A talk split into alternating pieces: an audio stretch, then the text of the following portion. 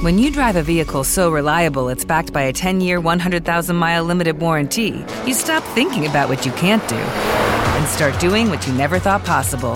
Visit your local Kia dealer today to see what you're capable of in a vehicle that inspires confidence around every corner.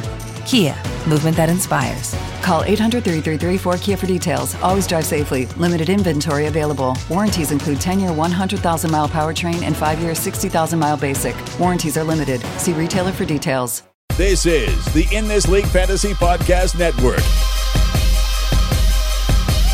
In This League Fantasy Basketball Podcast online at inthisleague.com. Subscribe to the show on iTunes, Stitcher, TuneIn, and SoundCloud today. Now, here's your host, Bogman and the Welsh. And welcome into the In This League Fantasy Basketball oh, oh. episode 116. I am the Welsh. That's Bogman. Ah, And, oh, uh, so great. I just ate some garlic. Yeah, garlic. Ah, uh, this is the best day of my life. I, it's like an, an Oscar acceptance speech. I have a lot of people I'd like to thank. Uh, first of all, I'd like to thank Bleacher Report for in uh, I believe it was July saying that the Sixers are more likely to trade Noel than Okafor, and for me, and I'd also like to thank myself for believing that report, and uh, also not living through all of the uh, rumors. Okafor is going here, he's going there. I was actually prepared to eat garlic, and I didn't have to. So, uh, what a great day! So, um, I am fresh, fresh off, and I say fresh, I mean raw fresh, off of eating two piece of pieces of raw garlic live on Periscope on Twitter. That eh, I don't know if you're listening to this if it's still available, but we recorded the whole thing and we're going to post it for the ITL Army. It actually might be on our YouTube page. Everyone can potentially find it if you really want to find it. I know we'll be posting it to uh, the the ITL Army. I don't know if we'll make it private, but it'll be a part of our YouTube page, YouTube youtube.com slash in this league. But yes, I lost a bet. Oh. To Bogman. Yeah, that that was was, close. It was close. That was really close, man. I'm telling you. I can't even, I'm not lying here. Uh, I lost to Bogman. A ridiculous bet that I should have had. Why would the 76ers trade Nerlens Noel? It's ridiculous. But they traded Nerlens Noel, not Jahlil Okafor. And we actually, if you if you listen to it, we did for the first time in a long time. We did a second show during the week. We did a trade deadline special with uh, you know the most appropriate music, by the way. This Hello, darkness, my old friend. and we um, you know we talked about the horrible horrible news that Nerlens Noel was traded and I had to lose the bet. Yes. It would have been s- Bogman would have had to eat four pieces. That would have been amazing. Four pieces of raw garlic. I don't think. I don't Oh. know if four pieces of raw garlic. I, am would have telling you right now. I didn't mean to interrupt as- you, Bogman. Then Okay. when you said garlic, I got like goosebumps. I got chills that sent up my spine. Residual effects. I It- love this it. is PTSD. I PTSG is what it is. Uh, Post traumatic gar- post traumatic garlic. Uh, yeah, I, I don't think that four pieces for me would have been as bad as two pieces for you, which made it better for everyone watching. Yeah. So everyone watching, you're welcome. You're welcome that I made this bet. You're welcome that I doubled up on it at the end. I may be patting Oh, myself man. on the back a little bit too much, but uh, still, you're welcome. Nothing. Nothing made me more mad than that we the week before it happened that we doubled down. Like nothing made me more mad as I followed the trade deadline. Then I went and I did a, a live broadcast with hoop-ball.com where we talked about it on their freaking broadcast for trade deadline. so we had lots of trade deadline coverage over there. And then we did our trade deadline special, which you can go listen to. There's some funny moments in there, which it was Bogman and I's kind of uh, reaction to um, the the implications of what happened in the trade. But what we're doing today, we're not eating garlic because I've already done that. But we're going to talk to a couple people that will be eating garlic. Today, we're changing up the format and we are doing the Fantasy Basketball Fantasy Forum with Jonas Nader and Mike Gallagher of Roto World. All four of us are going to be on together, and uh, only one of all four don't need to eat garlic, and it's Bogman, surprisingly, because Gallagher and Nader both joined me in that bet, and they both lost. Idiot! God, so stupid. And actually, when all is said and done, Nader may have the worst of it. But uh, uh, just in a little bit, just in a tiny, tiny bit, Nader and uh, Gallagher will be joining us in this Does it make fantasy basketball forum. Any better? Does it make you feel any better that other people also have to eat garlic? Um, You're not the only loser. it's it doesn't. It would be like No. it would be like I'm sitting in a hospital bed with a bullet in my leg, and it'd be like, does it make you feel better that like four other people got shot? I'd be like, no, because this hurts. Give me morphine, please. It was Um, it was yeah, a tenuous situation, Bogman. Like I'm telling you, I'm sitting here, two pieces of garlic, which the smell like it was like some people like like Colt Colt in the ITL army was like this is getting uh, like way oversold. I'm like maybe, but I hate garlic. It's not like like oh whatever. I've just never had raw garlic. Like some like no, I hate gar. I hate onions. I hate garlic, and I hate pickles. You don't like like garlic toast, like just No, no, no, regular. No, no, no, that's fine. I'll eat garlic toast, but like I don't want chunks of garlic. There's a difference between chunks of garlic and like garlic sp- like sprinkled. You know what I mean? Like like Alfredo pasta like- from like, like- uh, Gard- uh, Olive Garden. It has some garlic in it. That's okay. Okay. I'll have like bread that has cheese and like pieces of cooked garlic in it. And I like that No. stuff. Like I, I don't like it gives me horrible heartburn, so I don't have it that much, but I do like it when I eat it. So that's why I feel like this won't be as bad for me as it was for you. But I could be completely wrong. Because I used to when I worked at the grocery store, I know I've told you this story a hundred times, but the listeners don't know. When I worked at a grocery store, I used to pay the new baggers five bucks to eat a habanero pepper because they're dumb and they don't know how hot a habanero What a is. sick human being you are, by the I, way. I actually had one kid say to me, "How hot can a pepper be?" And I was like, "Well, let's find out, Five buddy. Here's five worth. bucks. Yeah. It's yeah, but you don't. what I'm a giving, sicko I'm- you are, by the way. well, You're like I'm five the youth of dollars. This nation a, a life lesson. That's a life lesson they get. That's worth way more. You're like some 50 year old millionaire going to like, you know, young first and up and coming hookers, and you're like, please step on my balls for me. Oh my god! No, you're horrible. What a transition. Yeah, all the yeah. I, I'm I pull a prank on some guys. Now all of a sudden I'm a sexual predator. It rubs the lotion on its skin or else it gets the hose again. I think you might go a little too far on that. The You're a sicko. So, uh, LeBron James, he did the garlic bet. We extended it over a couple months on our podcast, and unfortunately, this SOB won, and I paid for it, and I did it on live video, and it'll be up on our YouTube. And uh, Jonas Nader and Mike Gallagher will be paying for it. By the way, they should have sponsored this, but at least they sponsored this podcast. They should have sponsored the whole garlic bit there. It's no halftime. Go check out No Halftime using our promo code ITL16 today. You can get in on player versus player matchups. Player versus player matchups. These aren't whole teams. These aren't salaries. These aren't year long stuff. This is getting up on a on a Thursday and saying, I think Russell Westbrook is going to have a better day than James Harden. I think that DeMarcus Cousins is going to be bigger than Karl Anthony Towns. And you can put money on it. Or no scripts. I, I think that's the biggest thing w- with Absolutely. no halftime. You can play against an expert, but it's almost a 50-50 shot, man. There's no scripts in this involved. There's no professionals that can come and swindle your money out of you. It's not going to be the 14% that win the money with no half. Well, this also 50-50. You, you nailed it, dude. And there's also not like, you know, one person has put out 12 bets that one person is accepting. It's just one. You think this guy will do better than this guy. You can go and find and accept challenges, or you can create them yourselves and you can wait for people to accept them. You can do it for free. You can do it for money. You can create private kind of leagues around it. And using our promo code ITL16, not only if you've never used them will they give you $10 when you do it, they will match your first deposit 100% up to $100.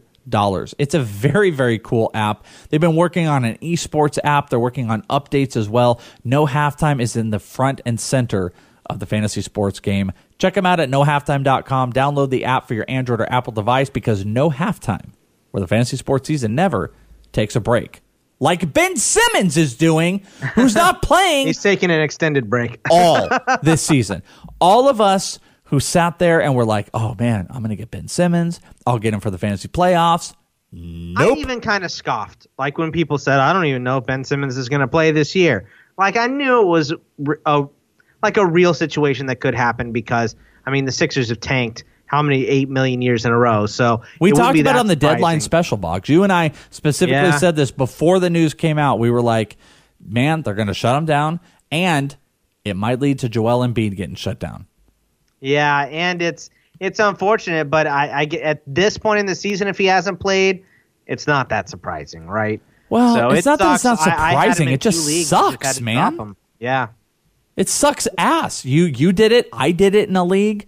You can't hold him in any redraft league because it's done. And I mean, keeper leagues or whatever, I suppose. And hopefully you were able to make good pickups throughout. But the whole idea and process behind Ben Simmons was you're taking this guy for the playoffs and yep. you're going to get a true stuff and things guy.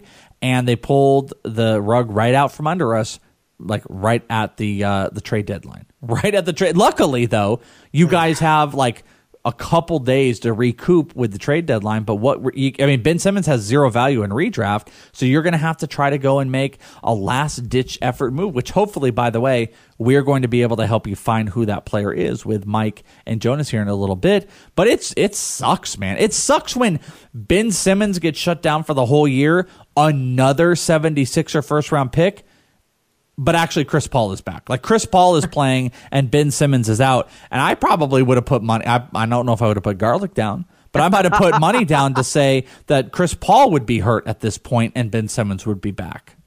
I, I agree with that. I, completely agree with that. Well, what, what do you think? Let's go back to Simmons real quick and with the, the keeper leagues. Uh, there's a couple days left before most trade deadlines. Hopefully, your trade dead, deadline hasn't passed let's say you're in a keeper league and you hold Ben Simmons, but you want to win this year and you think you have a real opportunity. Are you going to trade Ben Simmons? And what's like the lowest type of player you would take for Ben Simmons in a keeper league? Well, I mean, I think it, I, it's it's worth exploring. I don't think that's even a question. It's worth exploring. Absolutely. If you're trying to win, compensation's a whole nother deal. You know who the, per, the this is the first person that jumped to my mind. Jae Crowder, Bay Crowder. Bay. Okay. Bay.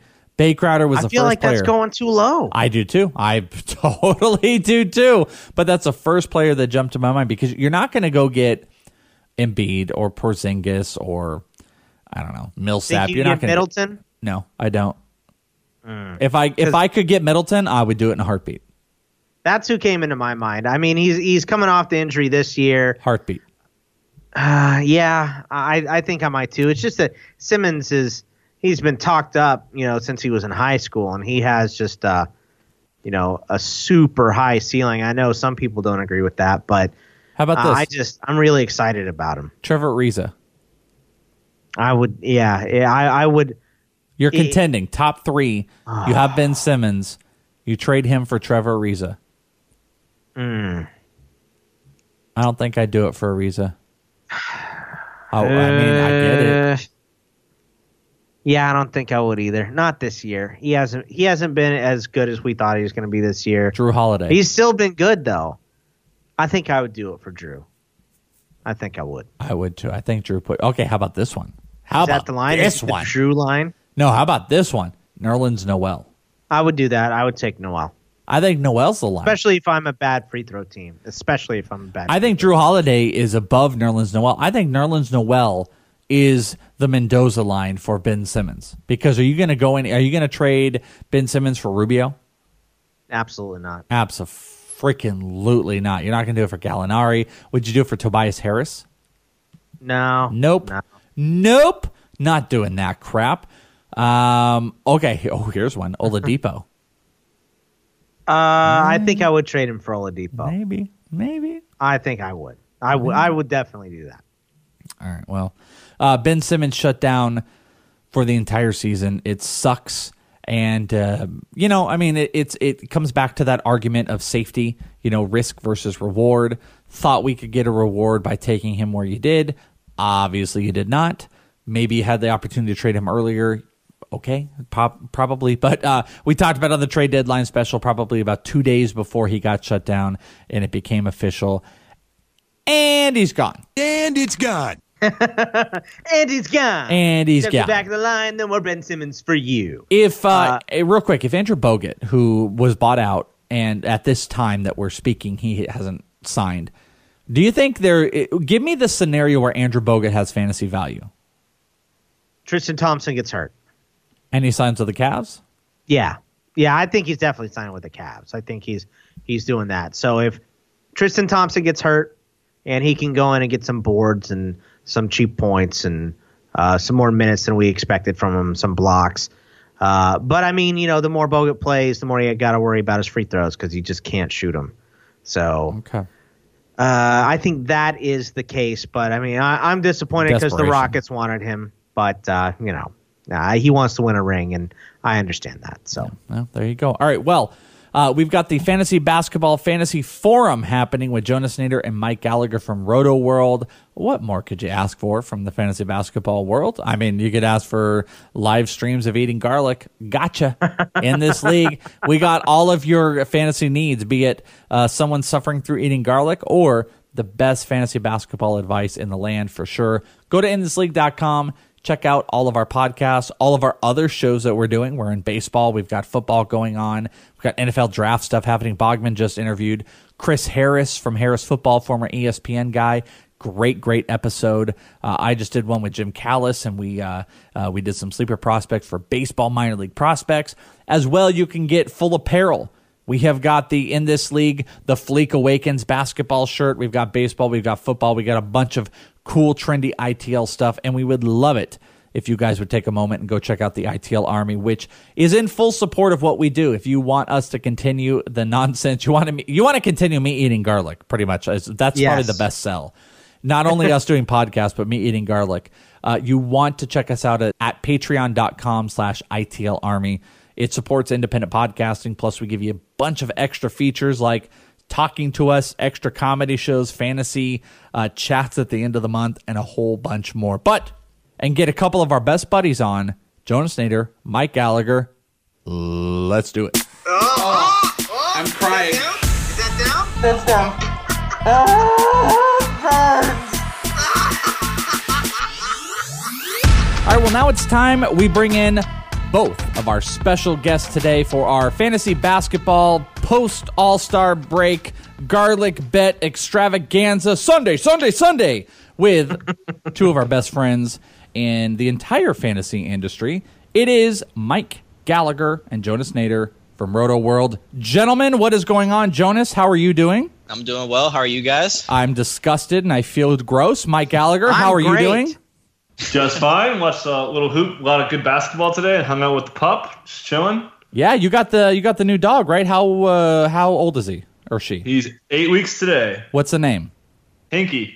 Hanky, the Christmas poop. Hinky. Hinky. Oh, okay, Hanky. By the way, Gallagher, I don't know you. You didn't acknowledge my tweet, and I'm very disappointed. Where I was sitting in Oh, loneliness the night before my gar- garlic bet, alone on the couch, and Spaceballs came on, and I got a little glimmer of happiness that came in uh, that came to me, and uh, I tweeted at you because I because you're the immediate person I thought of when Spaceballs came on. So I want you to know you have that effect on me.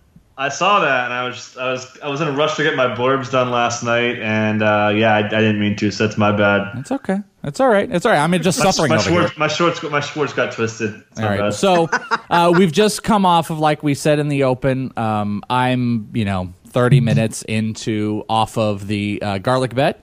I feel disgusting. But guess what? I'm not the only one that's going to be paying up a bet. Mine's over. But Bogman, I'm going to hand it to you because there's a reason also, not just because these are the two brightest fantasy basketball minds in the industry. That's not the only reason that we bring them on. Not only because we love them, because they lost a bet to my horrible, horrible co-host. so Bogman, take Uh, it away. What an introduction, the Welsh. I'm sure your breath is fantastic right now.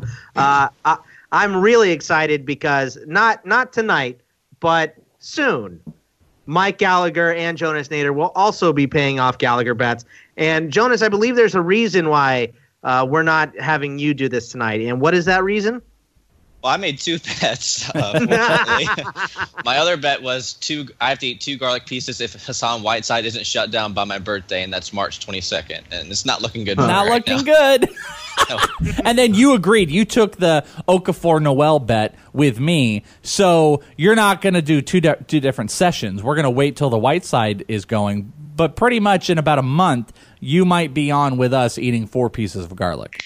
Yeah, I'm just gonna have a full course of four garlics. It's, it's gonna be fun. Oh, do you like A garlic? feast. Do you like it? I like I like garlic, but I've never had raw garlic, so I'm I'm a little nervous. So Gallagher, Either have I, and I don't need to either. Uh, uh, guess what? I have. I'm I'm the expert here. Apparently, I've had two pieces of raw garlic, but Gallagher likes garlic, so this is a problem. Do you eat raw garlic like just whatever? I eat a lot of garlic, man. I'm I'm, I'm down. Yeah, but like not like crushing it and putting it on something. Are you No, like? like minced minced garlic. I'm Yeah, good with. he cuts it up I'll like s- Goodfellas and puts it into his Yeah, pasta. yeah, with a little razor, man. Yeah, sure. I put, I Oh. put garlic on anything Italian. I, I go garlic pretty. I hard. wanted to put a razor to my uh, wrists when I had to go through that process. So I don't know if everybody got to see it. So just to set the table, that um, the Periscope. I don't know how long Periscope sits. Is like 24 hours or something like that. So if it is, by the time you're listening to this, is probably gone. But we also recorded the thing for the ITL Army, and you got Bogman's reactions because uh, we wanted to record Bogman's reaction to this whole process. And by the way, I don't know if I mentioned this before. If you saw the Periscope, my wife was so excited. I have been doing this fantasy stuff for years. She has never wanted to sit in on like what I do, but me eating garlic, she couldn't have been more excited to sit in my studio to watch me suffer. And she laughed and cried, and she was like, "Wow, this is great." And I'm like, "This is my life." You know, the Welsh, that's what I do. I just bring joy to people everywhere. That's what I do. Yeah. All right. Well, uh, besides all that point, so what we're doing today is we're calling it kind of the fantasy basketball forum. We're we're past the NBA trade trade deadline, which was a little, uh, you know, if, if we, I think we could all agree on that.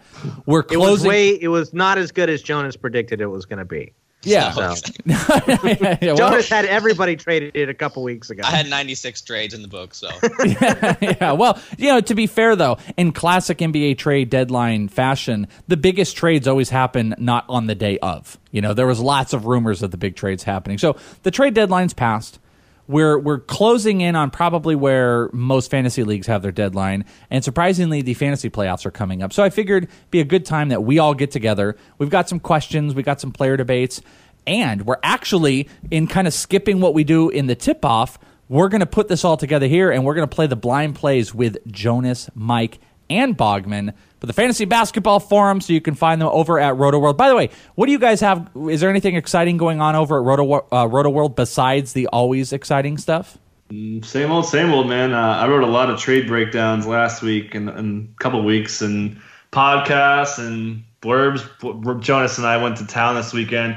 Dude, how many blurbs did we do on Friday? I feel like I feel like, in Fri- I feel like we did like 600 blurbs on Thursday through Saturday, man. rough Like, estimate Jo- probably like 250. Yeah, it was crazy. Like it was That's like preseason work. dude. It was a lot, man. A lot of a lot of like small like we, it was a you know kind of a dead deadline, but there were a lot of little moves that changed some things. Like Yeah. even just like Bojan getting traded, which wasn't a big impact. Just these little and like even Serge. I mean, there's really big impact, which I'm sure we're going to talk about. Like there's a lot of just every almost what 80 percent of the teams had something happen that changed the rotation. Well, like I said, ironically, the biggest moves didn't happen on the NBA trade deadline day. They happened before that, but there were plenty of moves. There was plenty of impact, and Roto World was at the heart of it. You guys are always at the heart of it, and like I said, two of my favorite people. So, first thing I want to do here before we do anything, you guys have never played this before, and I thought this would be fun. Where we play blind plays. So, Mike, Jonas, and Bogman, who plays every week, I pick a couple players, I place out their stats, I round them up. So know that what the stats I'm giving you could be a rounded up number of if it's 0.16, I'm rounding it up. If it's 0.14, rounding it down. And I'm going to give you two players, and I'll tell you if it's 14 days, 30 days, or season long. You guys are all, I'm going to ask you all to pick a side, and then I'll each give you two guesses at the uh, person you picked and the person you didn't pick and then we'll see. And then we'll analyze and talk about uh, the players that I, I've done. So, Bogman, Jonas, Mike, are you ready to play Blind Plays? Yeah. Ready. Let's do it. Suitor number one, Bogman, shooting 44% from the field hoop range, 80% from the free throw line, three threes a game, 17 points, eight rebounds, two assists, three steals, one block, and two turnovers a game. That is suitor number one. Suitor number two, Bogman. The second suitor. S- s- the second suitor, Bogman. Sounds like a Jonas. bathroom code. Shooting 55% from the field hoop range, 78 free throw. And by the way, don't any of you be looking for these stats, by the way. Get off your computers. Three and a half threes a game, 25 points, three rebounds, four assists, one steal, no blocks, also two, two turnovers a game. So, to lay it back out for you, Suitor number two has the field goal range, field goal percentage by a lot. They're about the same in free throw, about the same in threes. A whole lot of points going to player number two. Player number two also has the uh, rebounds, but player number one has the steals and the blocks. So I'm going to start with you, Bogman. First pick player number one or player number two? Uh, all right. Uh, I think I'm going to pick player number one. I'll take the lower field goal percentage and the less threes and points to get those three steals and a block. All right, so you so like I'm definitely steals. picking number one. Yeah, elite steals there. And this is, by the way, I should have said this. This is over the last 30 days. This is the 30 day marker for these two players. Jonas Nader, suitor number one or suitor number two? What do you like? Do you like points, maybe a little bump in assists and field goal percentage, or do you like those threes, blocks, and uh, free throw percentage? Um, give me suitor number one. I got I got the blocks and steals, the fantasy gold there. Give me that. Uh, Mike Gallagher, what do you think? Yeah, based on how he's been playing, uh, for based on the stats alone, I would take him. But I think he's going to trend down a little bit. So I, I guess the game the game would say Gallagher's already got it. He Damn it, Gallagher already knows. So, so who are you taking, Gallagher? You're going to ruin this. I'm coming to you at the Uh, I end. mean, I would still take player number one. Has been stupid good, man. Like, but you're going to with- go with player player- number with- two? yeah, I I mean, the player number one stats are better. They really are. He's shooting the ball much better than he usually has. Um, And we would yeah, say three- 30 days is a is a decent marker. This isn't like seven days or two weeks. This is an entire month. Yeah, he had he like he had like a stretch that was like seven games straight where he had. A three Damn it, you know exactly who this is. You're Oh, horrible. exactly who it is, Yeah. All right, so who so who are you picking? One or two? Yeah, I'll take I'll take one stats for sure. Like, Okay. The steals are ridiculous. If you Okay. take his field goal percentage out, I think he's actually number one in nine cat. Okay, so let's definitely not go to Gallagher first here because Gallagher freaking is a mind reader. It's the smartest man in all of fantasy. So let's start with you, Bogman. You you everybody pick player number one here. Would you like to take? I'm going to give you a guess at who you picked and who you didn't pick. Uh, I don't think I can guess who I picked, but is player number two DeMar DeRozan? Eh, wrong. Okay. but you're on the right range. Jonas Nader, would you like to take a guess at who you picked and who you didn't pick? Yeah, I can I can guess both. I think. Okay. I think player number one is Robert Covington. Bing, bing, bing, bing. Correct. Harris. And wrong. You were you, you absolutely are correct, and obviously Gallagher knew this too. Player number one, who all three of you picked, was Robert Covington with the and the steals probably gave it away. If you're looking Yeah. over the last 30 days, that's the big marker that was the giveaway. But you are incorrect on the player that was not chosen, Jonas. So Mike. You knew, you clearly knew. You were freaking breaking down the players' entire last week before we even said the name. So you knew the guy that you picked was Robert Covington. But who's the player that was not picked? It was what twenty five points. I'll, I'll read it again 55 Yeah. field goal, 78 free throw, three and a half threes, 25 points, three rebounds, four assists, a steal, no blocks, two turnovers. Wait, what was the what was the points again? So the stats 25. 25. Twenty five. Um, and then you said how many threes? Three and a half. So these. Three and I, a half. I, I, I think I might have it. So obviously these are different players, Yeah. but they're close in the player ranker because they provide you different things. I mean, three and a half. That's got to be. It's only like one of four guys for three and a half steals. Ooh, I'm excited. And three. And No, Now Man, let, that's let actually Gallagher. Gary Harris over the last week. It's Yeah. not three and a half steals though. It's three and a half threes. Three and a half right, threes. Yeah, what three I- and a half threes, one steal, four assists, three rebounds, 25 points. I mean, I guess I can only think it's Clay. Like Clay's the only guy that comes to mind with the with the points and threes. Eh, incorrect. Is it KCP? Wrong. Any last guess? This is exciting with three people. For the last thirty days, Last 30 days. I don't know. All right, I'm going to give it I think Steph Curry has more than that. with Uh, 55% field. Kyle- Remember these these are rounded up a little bit, by the way. Yeah, so 55 field goals, 78 free throw, three and a half threes, 25 points, three rebounds, four assists, a steal, and two turnovers a game for the last 30 days is Bradley Beal. Bradley Beal. Uh, Nice. Boom. So everybody, I should have known that. I should have known that. I know, everybody picked I didn't picked think he was that high on threes though. everybody picked Robert Covington over Bradley Beal.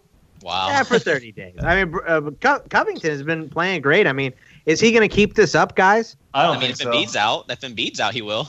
Okay. How long do we think Embiid? Yeah, yeah. How, how do we buy this? I mean, uh, like you two lay this out for me real quick. We just all picked Robert Covington, who, for all intents and purposes, took a, bu- uh, a boost with Ben Simmons being out, and you've got you know the the stretch and the the three and the four position kind of open, and Covington has taken a bigger role in this team.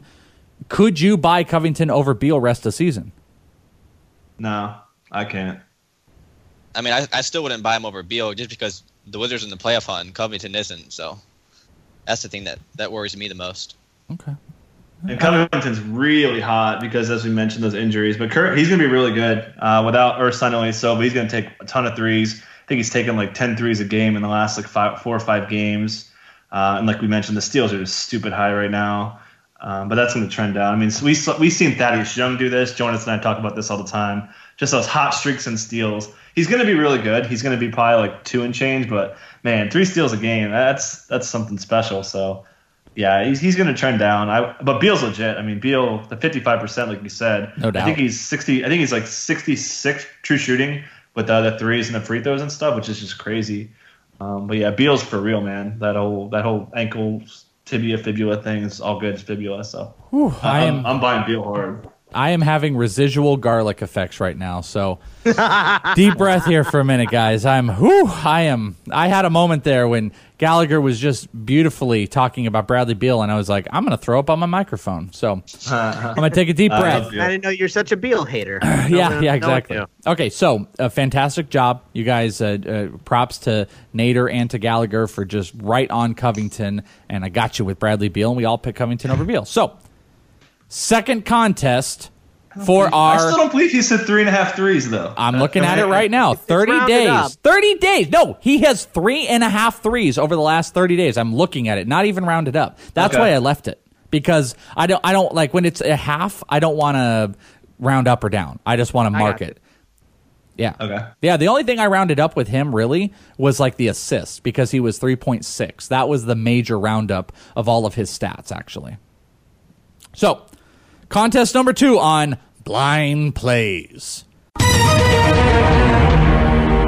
Bogman, 47% from field hoop range, 76 free throw, two and a half threes, 27 points, six rebounds, two and a half assists, one steal, one block, three turnovers a game.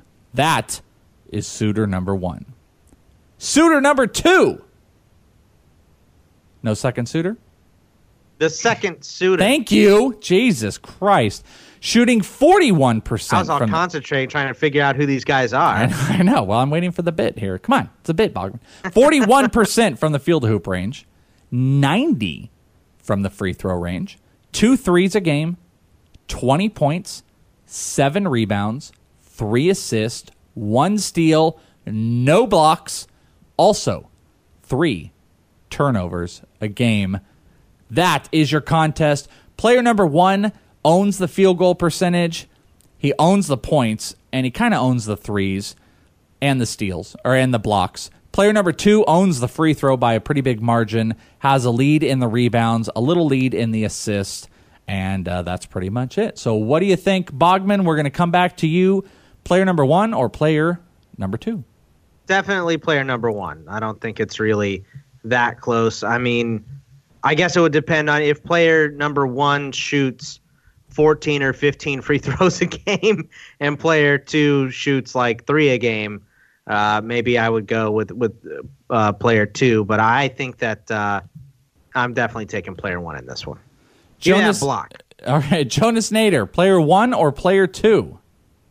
Can you go through the stats just real quick one more time? Yes. Absolutely, absolutely, I will. Player number one 40, 47 field goal, 76 free throw, two and a half threes, 27 points, six rebounds, two and a half assists, one steal, one block, three turn- turnovers. That's player number one.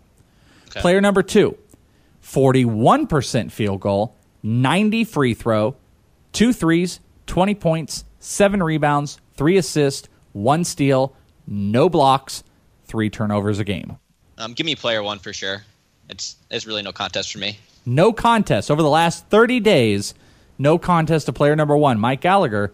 What do you think? Yeah, same. I'm with Jonas. I mean, the the field goal percentage is huge. The turnovers and no blocks is huge. So uh, huge. Uh, Huge. so- It's huge. We got all the biggest care- blocks. I don't care about points too much, man. I got the best stats. You're gonna love the stats. All right, well, player number one owns points by a, a very large margin, but Right, he also, care. yeah, yeah, but he also owns field goal, threes, and and steals or blocks. Bogman, uh, everybody pick player number one again. Bogman, I'm going to give you the opportunity to take a guess at who you picked and who you didn't pick. Is player one Paul George? Nope. Player didn't I have a good guess then. Let- Let's hear what these guys have. Okay, Jonas Nader. I think player one's Andrew Wiggins, Eh. Who did you not pick? Gordon Hayward. Mike Gallagher. Who did you pick and who did you not pick? I, I there's so many stats. Like I couldn't quite like get it.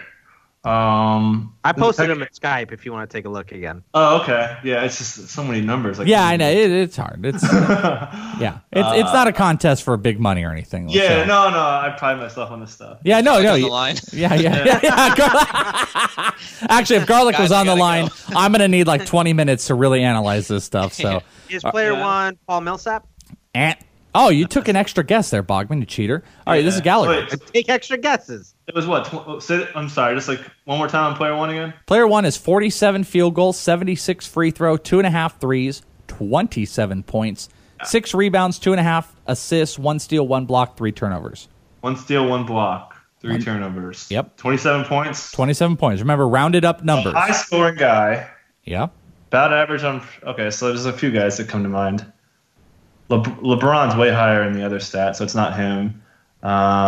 Uh, Gordon Hayward's a good guess, but I think Gordon's It was a a little good more in the guess. It stuff. was an incorrect things. guess, but it was a good guess. Um, and he already said Wiggins. Wiggins is a good guess.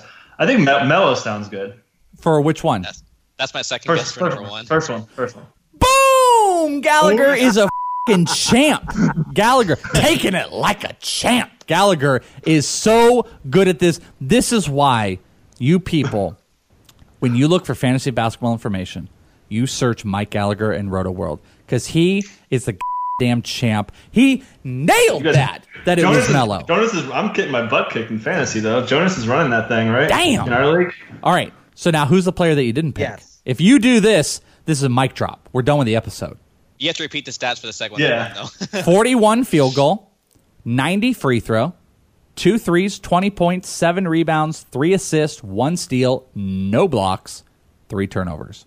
Mind you, you all said Oh, my hands down, hands down player number one. Am I first this time?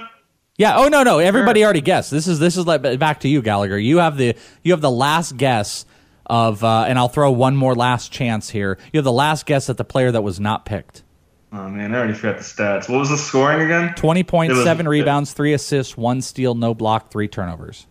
Just just give me the points, rebounds, and assists again. 27-3. 27, three, re, three assists. Yep. Yeah. Oh, yeah. Um, Hmm. 27, three assists. It's it's that's not Melo. No, you guessed Um, Melo was the first one, and you got that. Yeah, yeah. It's I'm just.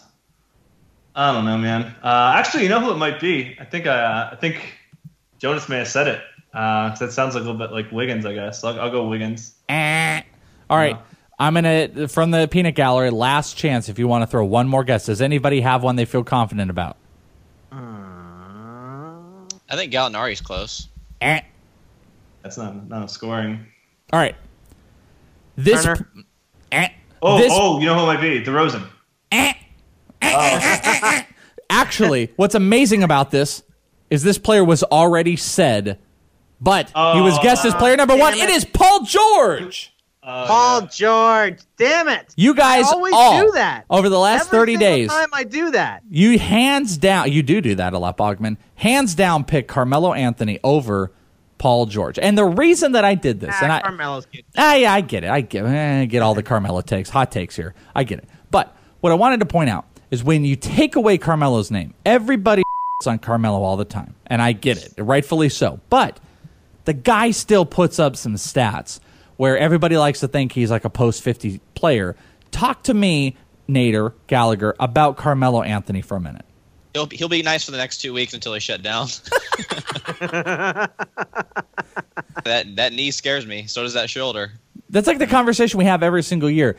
Uh, Mike, wh- what do you think about Melo? I mean, Melo carries every concern we could possibly have, but but I mean, he when he's playing, those are some stats over 30 days, over an entire month. The the hottest trade market player, Paul George, Carmelo Anthony, you guys all like easily took over Paul George. You took Melo over him. Talk to me about Melo, Gallagher. Yeah, I mean he's been really hot. Uh, I think Kristaps Porzingis kind of getting hurt again. That really helps him. I think he has like a six usage rate bump without Kristaps. Um, but yeah, he's when he's on, he's on, and this is not a debate. Everyone knows when Melo goes, he's he's definitely hot. But like Is Jonas there was any saying, way he doesn't get shut down? Any way? I mean, sure. I mean, it's not like the East is totally out of it. Um, I mean, he this this could be his last go around in New York, so maybe he. I don't think it's well, Jonas. What do you say the odds are? I think it's so the last five games. What like Oh, what, is, what are the 80 percent. This is Ooh, this, wow. this draft is absolutely loaded. Uh, Phil Jackson already knows he wants Melo gone, so he knows he has to tank to get another player. So he's tanking hard. 80's high. I was gonna say like I thought I was high with like 65. Man, I said two months ago that I'd rather have James Johnson rest the season than Melo. That's how that's how I feel about him. Oh, I love that though. What is James Johnson? Here, hold on. So I just gave you. I'm going to search. Uh, Well, I mean, it, you know, if uh, and I completely agree with that. If if you have a guy that you're 80% sure is going to be shut down, I want the guy who's playing games. well, and you know? listen, listen right That's here. That's all that really matters. James Johnson over the last 30 days, 49 field goal, uh, 72 free throw, a three a game, 14 and a half points, five rebounds, call it five assists, one steal, almost two blocks and three turnovers a game. I mean, Melo obviously beats him in the points category and maybe in the threes, but like, eh, I'll take the blocks and steals over him. I don't think I disagree with that argument there, Nader. Yeah, I mean, if you pair him with Giannis, you're not losing steals and blocks the rest of the year. That's Yeah, what I I- did in a couple of leagues. So I love that combo. All right. Well, I thought it was an interesting argument there to uh, put you know put Melo out there because you know we'll do it as much as we possibly can. We all want to crap on Melo as, as much as possible, but he does still have some value. name is Phil Jackson. Yes. So okay, okay, so then real quick, would Melo? I'm going to start with you, Nader. Would Melo be a player that you know we're sitting here hyping a little bit, or I am at least, I guess from stats, that you would immediately try to trade away? You're immediately trying to t- sell as high as you possibly can. I mean, Jesus, you could probably go get James Johnson plus for Carmelo. Are you doing that? Yeah, for sure. I think the trade deadline for about 90% of leagues is March March 2nd. So you got like six more days to do it. Actually, no, February short month. You got like four more days to do it. So you got to do it quick. What do you think, Mike? Um, yeah, I mean, to to I wouldn't want to go all the way down to James Johnson, but a good point on James Johnson is Willie Reed getting hurt helps him.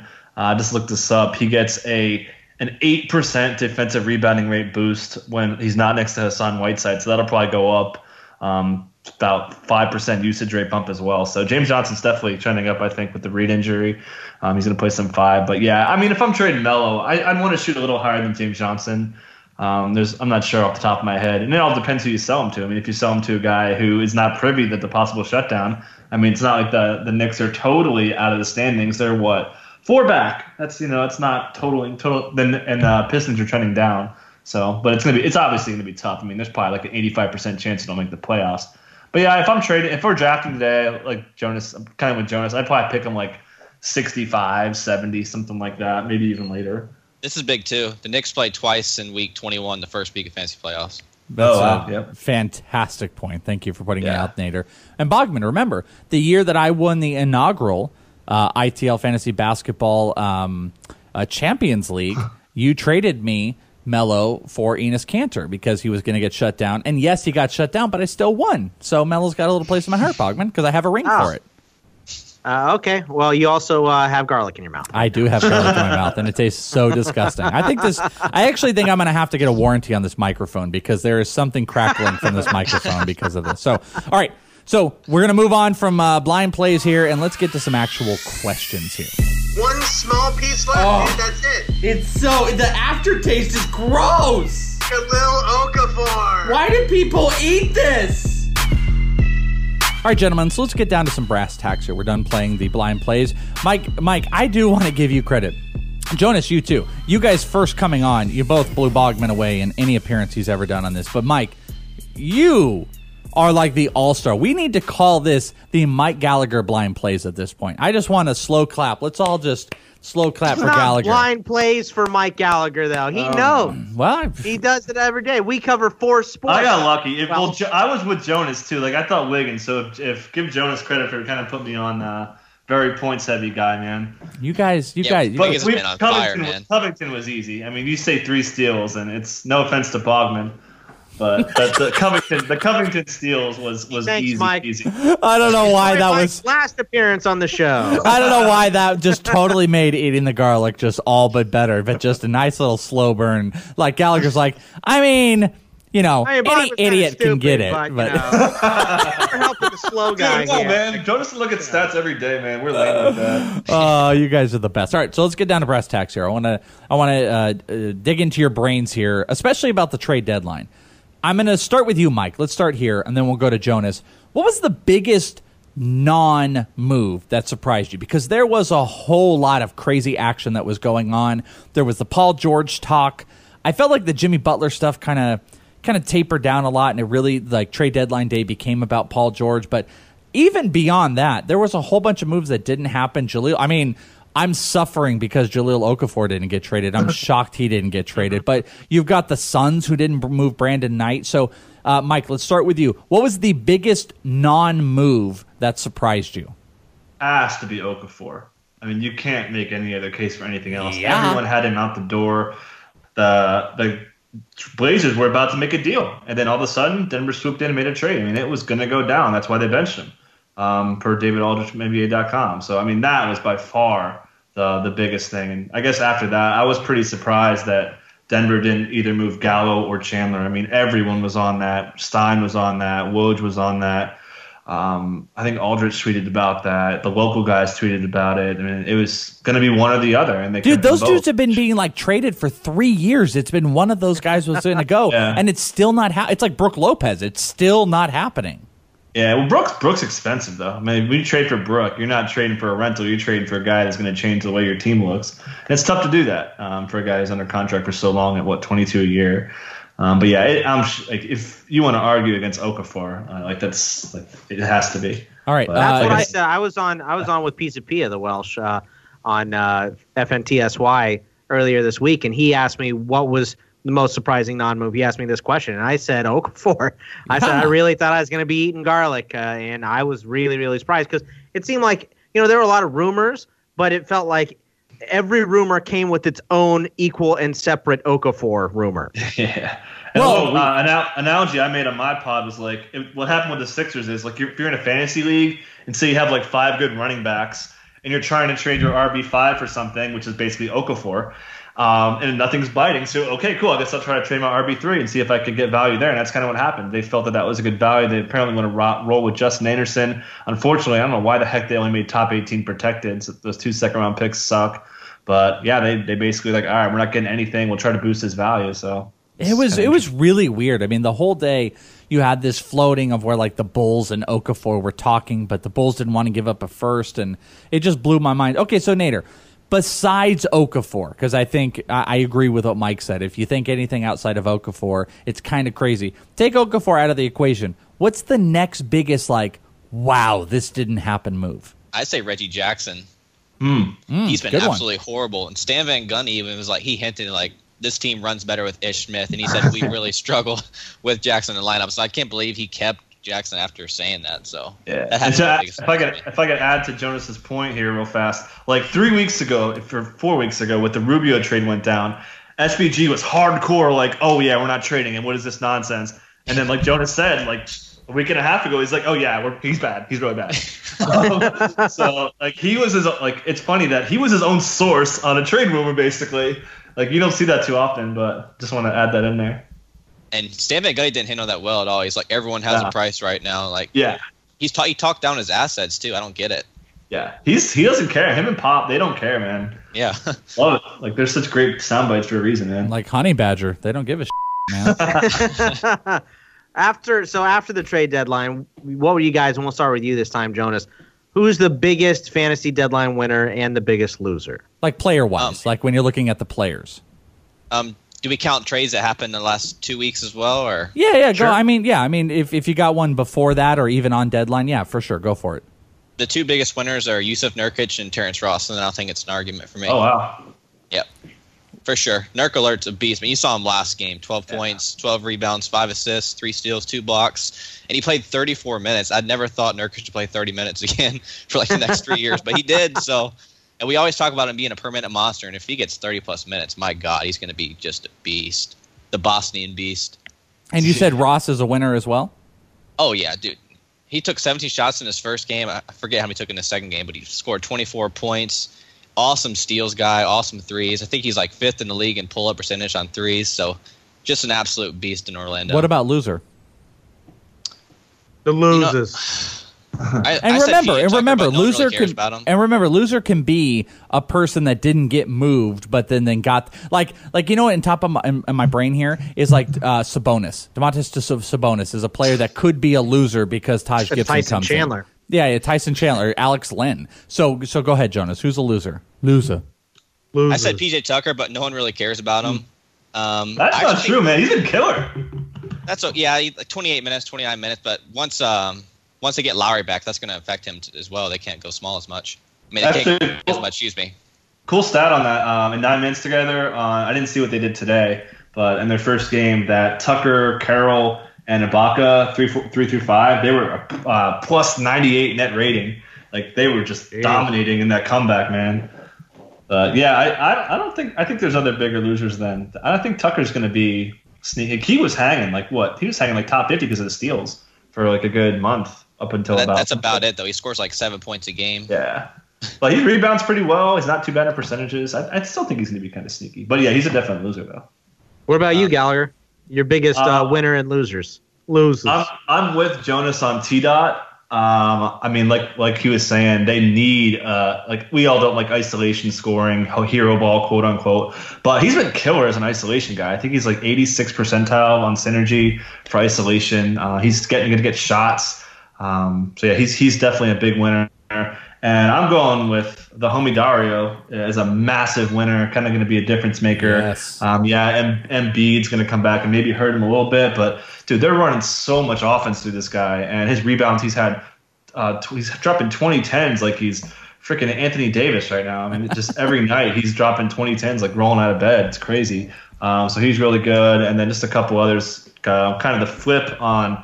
Uh, what Jonas said. TJ Warren looked really good. Uh, he's coming out with a vengeance. Uh, you can kind of see the little subtle jabs on Watson saying he needs to play better defense. He doesn't say it out, like he doesn't call him by name, but when he talks about bad defense on the wing, it's obviously about Warren. He's played better in that aspect. He's had some big lines, so he's a huge winner. And then obviously we're going to talk about the Kings in a little bit, so I'll leave that for that.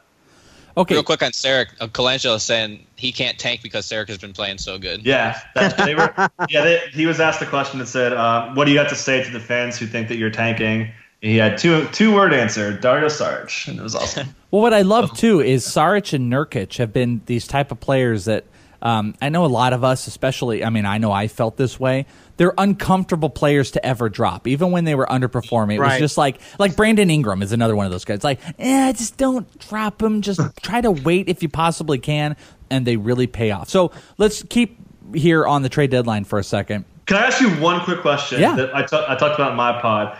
What do you think is more painful, dropping a guy that you were like regretting a drop or regretting an ad? Just general, like as far as like volume. regretting a ad? drop. Oh, re- Drop, regretting drop. a drop by a thousand miles. Yeah, I mean, I Wait, named my I mean- team after Nurkic. Right. did you get? I was just gonna Well, ask. Did you and get him also back? in in like the middle of the season though, like in the earlier in the season, you got to hang on to a guy for sure. But I mean, if you're going to hang on to a guy in January and a hot pickup comes along and the guy's trending down, I mean, I I regret not picking guys up. That's also how I am. I love do. I, I kind of do regret guy, like not picking up guys. Like I do think about that, but like I'll like be awake in the middle of the night because I dropped a player and they're dropping ten, you know, 20, 10, and five, that type of stuff. Especially that will if keep I- me up at night. Yeah, a lot of people are regretting dropping the homie for sure. I've had like four or five people say, "Oh, why did I drop this guy?" No doubt. I just checked, and Beat Hub picked up Nurkic. I was in about to the, say uh, I thought I did. Because he listens to our pod. As soon as we had the pod, I was like, "Yeah, I'm picking up Nurkic next week," and you guys like hit hit, and the guy picks him up like the next hour. After I had a claim I on him. Like sweet. I had a claim on him, Nader. Don't Yep, worry I about that. I, I'm I, I'm a Nurkic guy. Who Uh, you I'm- I'm, going with Raptors too, man. Uh, I'm worried hard, and I am Mr. Valueless. I like I like JV. I'm shook right now. Uh, I do not. I do not like Serge Ibaka taking JV's minutes, man. I mean, love that you use my nickname too. Yeah, I got you guys. Um, yeah, it's it's not looking good, uh, and obviously Bojan's another obvious loser, but Darren Yeah. Williams. Dar- yeah, Darren. Well, Darren. I mean, we weren't really rolling with Darren Williams, but as far as a Right. guy that you've been counting on, like, oh, uh, I do not feel comfortable owning JV right now. Actually, someone tweeted me, should I drop?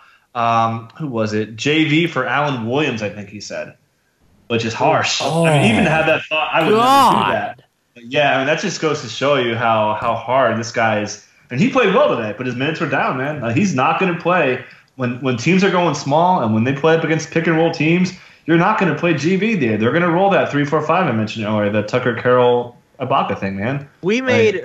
I don't know if you remember Gallagher, but we made a totals bet for uh, Valanciunas versus Dieng. I don't know how that's paying off. I know Dieng has been very not good, but I don't know if he's as bad as uh, what Valueless is. I don't know if Value's uh, numbers are going to tank him in the second half for me to win that bet. But uh, It should be pretty similar because I mean, like we said, uh, Towns is just a usage monster. So is so is Wiggins too. Those guys are probably hanging 30 usage rates with just fat stats everywhere. Like Jonas and I talk about this all the time, man. Like, is Cat the most consistent fantasy player right now? Sorry to like go on a tangent here. No, but, this is great. This is what this is all about. This is the fantasy forum. Is Cat the most consistent fantasy player right now? Well, I mean, Six weeks in a row at number one. yeah. He's Cat? like every every night, man. Every night he's close to hitting value in DFS. Like it's just crazy how much how much that guy puts up every night. it's just hard for me when I when I look at guys like uh, like uh, Russell Westbrook, who is having a triple double every damn night or every other night, true. and James Harden. it's hard for me to distinguish Cat. Though, though the thing I would say about Cat, this is what I would argue though, he is the quietest best player in the league because last year he was so exciting because he was a rookie playing all the minutes, playing all the games, having they high value. off slow this year. Yeah, and he started off so slow this year. He's the quietest, best player that nobody is talking about. I don't know if he is the most consistent when you have Harden and Westbrook and and Antetokounmpo for uh, to be honest, but Cat is absolutely the most underrated. But I mean, Giannis has had a couple duds. Giannis had that dud against Utah. He's had like three or four duds mixed in. Same with Harden. Harden only had what, like 17 points or something the other day. And like every single night, I mean, look, you look at just open up Cat's box score. Yeah, let's look at Cat right his- now. He hasn't scored You fewer can't even than count the game against the Rockets. That was just too ridiculous. By the way, So- uh, I, I'm looking at uh, at Dieng versus uh, Valanciunas, and I'm up five to four by one turnover. It's 78 to 77 right now. Wow. You're winning both percentages, points, and boards. Dieng is winning everything else, but like I said, one turnover difference, 78 to Wow, 77. That's crazy. So let me ask you something real quick because this is an interesting conversation. We'll move on here in a second, but you brought up a great point, Mike. You're right about Cat. Cat is so damn consistent. And it's to the point what do you do with that? What do you do with Cat and his consistency? He's not the number one overall player on the season. He's a top 10 player. You know, he's behind guys like James Harden, uh, GA, uh, Curry, Anthony Davis, Kevin Durant. But what do you do with that type of consistency? Would you be willing to move a player of higher ilk to get a uh, Karl Anthony Towns? Would you be willing to move a Kawhi Leonard? Would you be? Mil- I mean, I bet you'd be willing to do uh, Anthony Davis. But what about like a Kevin Durant type of move? I'm going to start with you, Mike. What do you do with Cat? Yes. Um, everybody, everybody you said, I would trade them all for Cat. Is there Um, anyone you wouldn't trade for Cat? Honestly, I mean, the only guy, I would, only guy I would even consider is Giannis. Yeah. And like, I mean, I, and it's I would if I had if you had a gun to my head right now, I'm probably taking Cat number one. He has by far the fewest negatives. Um, I think. I mean, they're not going to bench him. I don't think. Um, Jonas, you, you know, you're Mr. Shutdown, Jonas. Do you, do you think that Cat gets shut down? Absolutely not. Mr. Yeah. Shutdown. like everybody, like KD's gonna get rest, Curry's gonna get rest, AD has a huge shutdown risk. We know Kawhi's gonna get a couple games off. Um, Wolves are else? three games Yeah. out of the eight seed. So Har- and Harden, Harden's great. Harden's another. Uh, that's pretty much my one, two, three. Um, But they said that. I mean, D'Antoni said they they want to limit Harden's minutes They do. down the stretch. and that's why they got Lou Williams. But I mean, it doesn't really matter. Like he's still. it doesn't matter if you score 140 a night, though. yeah, He's gonna exactly. get to play Minnesota every night. It's a really interesting argument because when you look Yeah. at Cat, he doesn't do anything bad. He almost has um, a steal a game. He's over a block a game, three assists, 12 rebounds, 24 points. He's got over a three a game. He is so impressive. Jonas, what do you think? Is there. What do you do with Cat? Is there a player that you don't trade to acquire Cat and that consistency? For me, it's Giannis, Harden, and Cat, top three going forward in that order. That's where, the only where does players. Westbrook sit? Uh, probably like nine or ten and nine Cat. His turnovers are just will kill you each week. Okay. And the field goal percentage isn't that great for Westbrook either. Um, yeah. And like you, and one thing I wanted to add too was you mentioned Westbrook's consistency, especially in fantasy with nine cat man. He'll have those horrible efficiency games that that's going to kill you, dude. Like if your guy, if he goes what five for twenty, which he does probably like once every seven games, that's not good. Um, so yeah, I mean, Cat doesn't do that. What Cat is, I think Cat's been like below forty percent like once in the past like month and a half or something. Like guys, just crazy. I got something cool. In the three leagues, I'm in like three different these Yahoo leagues. All the teams are in 11th or 12th have Westbrook. I'm not saying that's that's, that's the main reason why, but that just goes to show. I actually, uh, ironically, in our Champions League, I have Westbrook, and I'm like bottom barrel. But to be to be fair, I also am like you know number two or one in another league that I have Westbrook. So let's keep on the So trade. one, one more thing. One more thing. Yeah, I yeah, yeah. One more thing. The last time that Cat was below forty-two percent, want to guess? Uh, never. Never. Jan- Yeah. January seventh. He's been forty-two or higher for that long, dude. That's Like, stupid. That's Yeah, stupid. All right, he's so good. That's he's so Okay, go ahead. freaking good. All right, so let's Yeah. keep with the dread, uh, trade deadline for a second, and let's go to Mister Shutdown, Jonas Nader here for a moment, and I want to excuse Carmelo Anthony because he's obvious here. But I do want to talk because we're kind of in the territory of shutdowns. This is the shutdown talk time because we're past the trade deadline. You have a vague, maybe a little bit more of, of a of a solid idea of where the playoffs are going to lay. So tell me, Jonas, who are the real shutdown options for this season that people going into the trade deadline should kind of consider? Or if you can't move them, you're going to have to try to make a move at some point. Who are some real shutdown concerns for you? I wrote down 10. oh, that's all? Okay. I figured he was gonna have a lot. I wonder why they call him Mr. Shutdown. right? I think I have one that I think I may have one that you're not gonna have. I love it. All right, so Okay. lay out lay out those 10 for us. All right, I got Jeremy Lin. That's obvious. Yeah. Brook Lopez. Yeah. Oh, Dirk okay. Nowitzki. Yeah. He's he's contemplating retirement next season, so he's not going to play the last two weeks. Uh, Wesley Matthews might surprise you. Okay. Derrick Rose. Really? There- Um, I mean, I mean, I could see him like just not showing up to the Contract arena. but contract okay. year, and he has no knees. Yeah, no, no, no. I mean, there's a thousand reasons that you could like justify him Fourteen. being shut down, but Ferris Bueller's Day Off. That's that's my guy. So. um, we already said Melo. He's top of my list. Uh, Whiteside was at the top. Now he's at the bottom. Just for yeah, yeah, yeah, one, just game, one because of game out of the garlic. eight spot. Or one game out of the eight spot. Exactly. yeah, yeah. because of garlic. Okay. Joakim Noah. Um, he's he's getting killed by Willie now. Um, Nikola Pekovic. Just kidding. Um, Joel Joel Embiid. That's that's that's what kills me. I got Joel Embiid in a lot. Yep, of we talked about that on our trade deadline special. Absolutely, I agree with that. Yep. And Tyson Chandler and Brandon Knight. Brandon Knight because he's bad, and Chandler because they have Alan Williams and Alex Len. Okay, so I want to stop right there for one minute because there is a name that you did not mention that I have been defending all damn season long. You did not mention Anthony Davis. Why did you Not not at mention Anthony Davis? The Pelicans don't have their 2017 first round pick. They have no incentive to tank, so that- that's awesome for them. Huh. Okay. Well, they Well, it's never like they want to shut him down. It's just he gets Right. shut down because he rolls his ankle or hurts his shoulder or you know sprains something or hurt his pinky toe. I it's I it's just all ate these garlic. Don't take this away from me, Bogman. Don't give me your logic. I don't want to hear logic right now. I just want to hear. I didn't hear him. I will give you a reason why they tank. They are top three protected with that pick. So the more they tank, the better likelihood they have of keeping that chance. Obviously, it's Or only like three or four, right? Or logic. And then, hey man, they're they're three and a half out, and they gotta they gotta catch Denver in the eight spot. Sacramento, they're gonna fall at nine. Portland's gonna probably hang around. Dallas is playing really well. The the Wolves are still there. They're all ahead of the Pelicans right now. I mean, they're on a three game losing streak. They haven't looked good. They had two really really bad losses, and they lost today in a close one. Um, I had so should I just go? go yeah, yeah, please. there? Yeah, I was just about to say what what's your I bet? got one that I think is going to surprise you guys. Okay. And you, you, I thought, I thought at the last second that Jonas was going to say it. Eric Bledsoe. No. Oh, because of Tyler Ulis? Because Tyler trying to Ulis? tank. Yeah, dude. Hey, man. I honestly, I, I listened to uh, Ryan McDonough on the radio this week. I listened Yeah. to this whole big thing he did on TV. Dude, he was talking about all these guys, talking about Warren, talking about Bledsoe, Big Sauce, Alex Len, Ulis. He didn't mention Bledsoe, dude, and that scares me. Gallagher, Um, I want to ask you something real quick.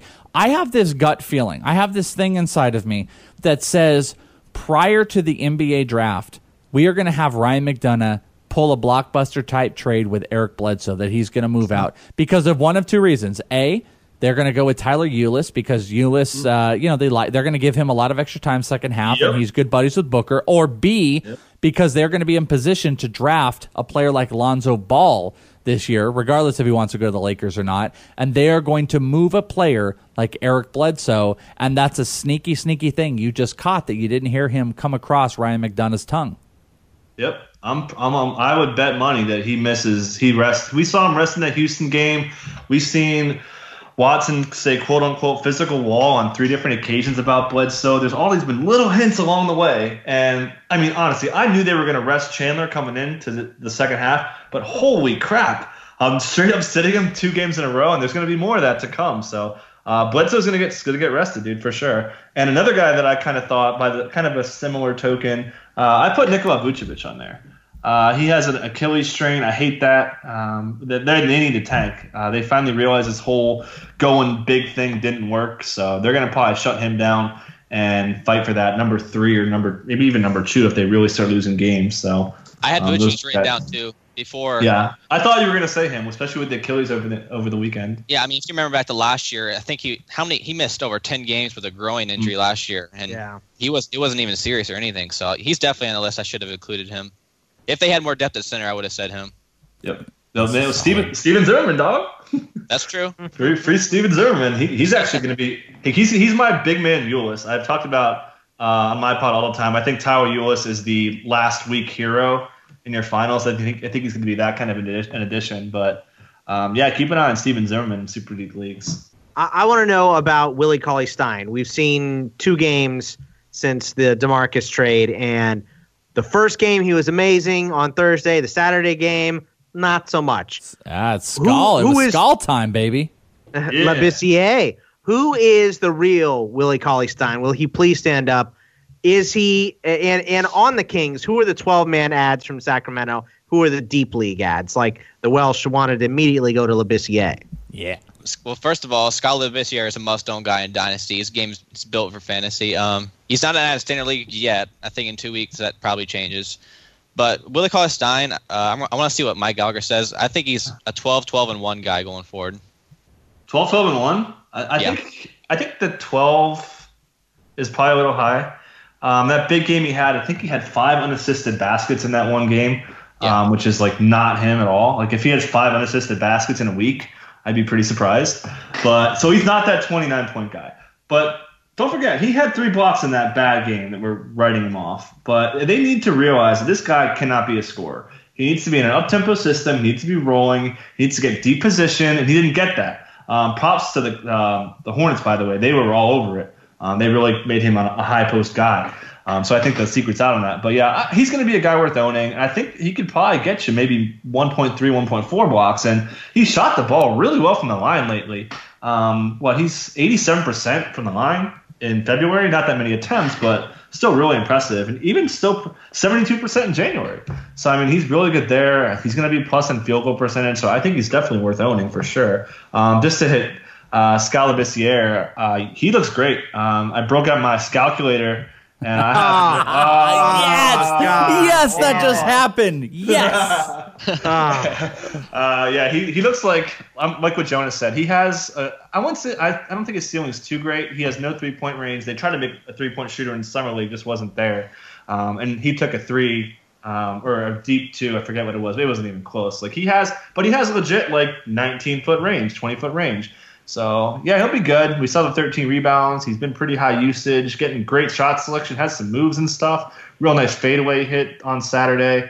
So yeah, he's going to be trending up. He's like kind of like like when in our league, Jonas picked up Zubac like a day before I wanted him. So I think the same thing. Like I think Skal Labissiere is going to go off one more time, and then people are going to start running to grab him.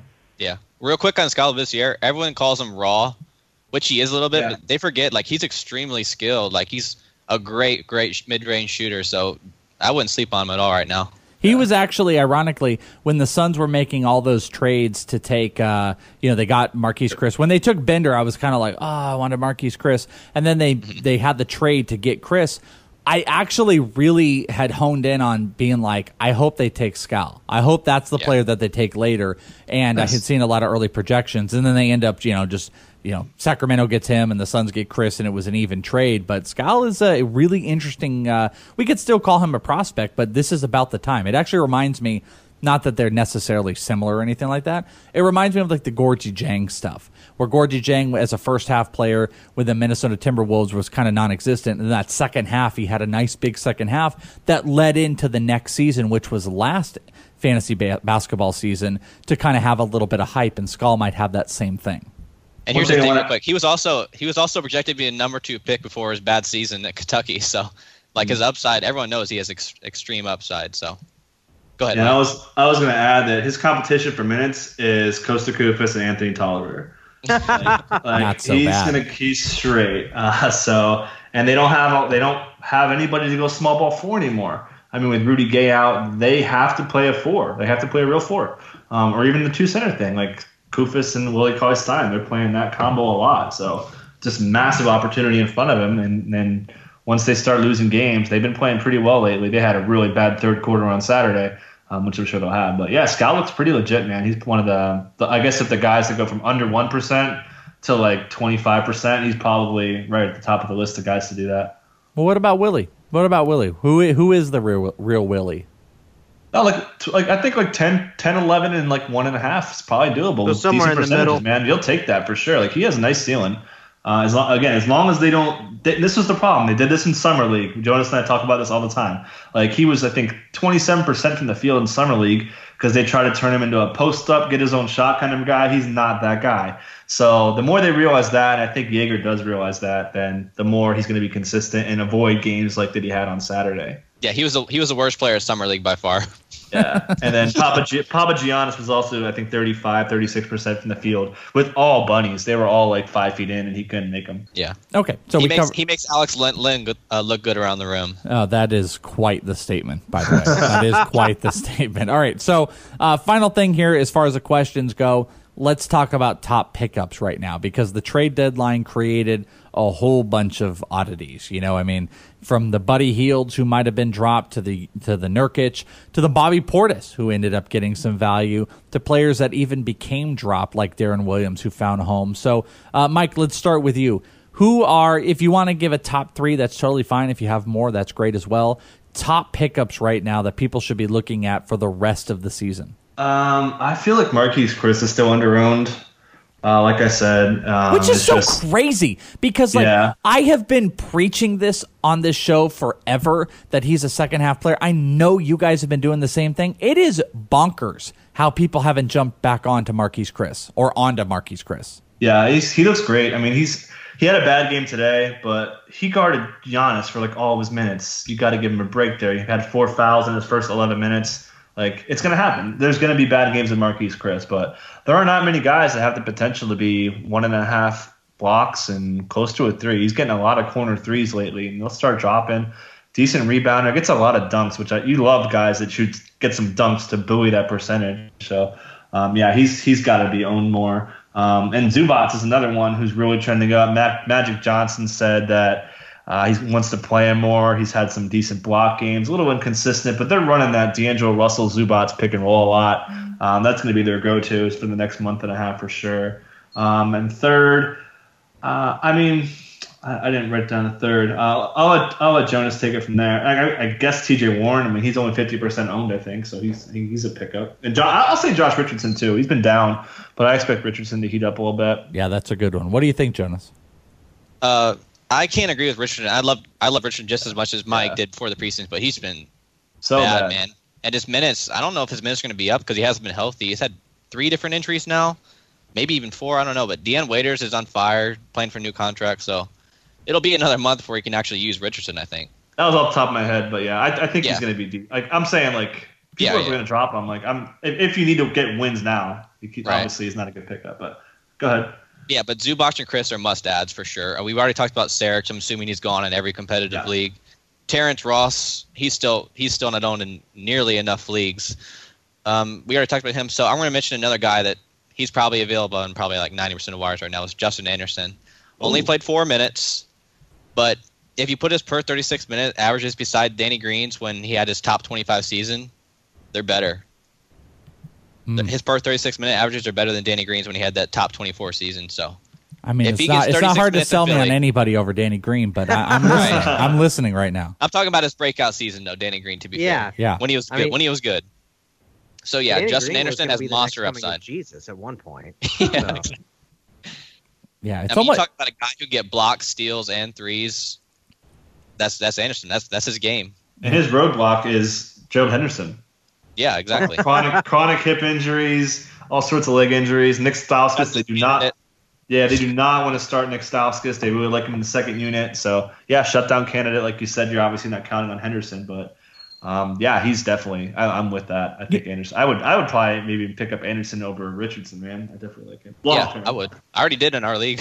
oh, nice. Yeah. I've got. I've got one last thing here before we get to the player debates, and there's a lot of different ways to go with it. So I want you to really think about. I want you to also focus on the value of it, and this is off the top of my head type of question, but I know you guys have thought about this. Is the trade deadline winner. Now, excuse any trades that happen prior to the trade deadline. And I want you to really think in your in your mind, who do you think came out the best fantasy wise? From Jahlil Okafor having more time to uh, Nerlens Noel going to Dallas to uh, even think about this Yogi Ferrell getting the point guard spot with Deron Williams being bought out. Who do you think came out? Who's the biggest winner from the trade deadline in your minds? Jonas, let's start with you. Um, Nerlens Noel, hundred percent. Okay. Massive steals, steals, blocks guy. Um, Philly always want to keep him to 24 minutes. I think that changes in Dallas.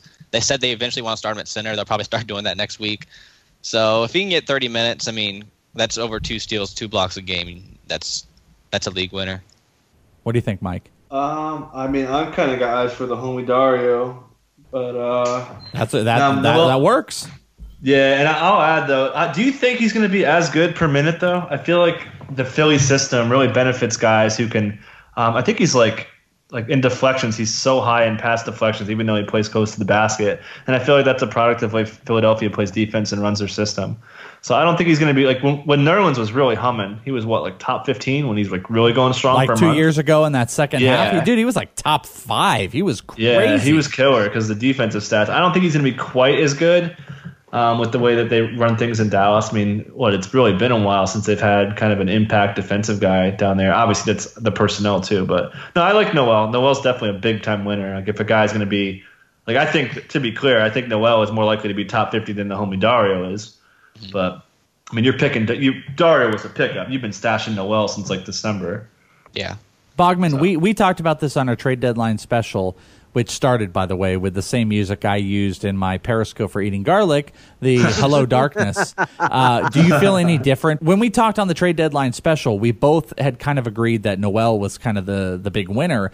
Is there another player that now that we're a couple days kind of out of it that might have taken over that for you? Uh, a Yogi Ferrell, a Saric, like uh, Gallagher had said, or is it still Noel and we kind of all are going to agree on that? I think there are more winners than we thought there were, but I I still think Noel's the biggest winner. Okay. If if that makes sense. I, feel yep. because we we just had a couple other things happen that we didn't expect to happen, and we've also seen a couple games from some of these guys.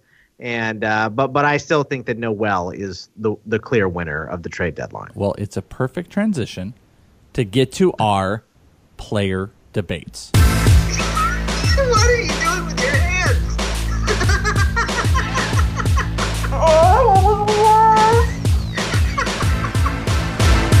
Gentlemen, our player debates, I've even added one because we're all together here and we've kind of dedicated the show to this kind of ban- fantasy basketball forum or town hall or whatever the hell you want to call it here.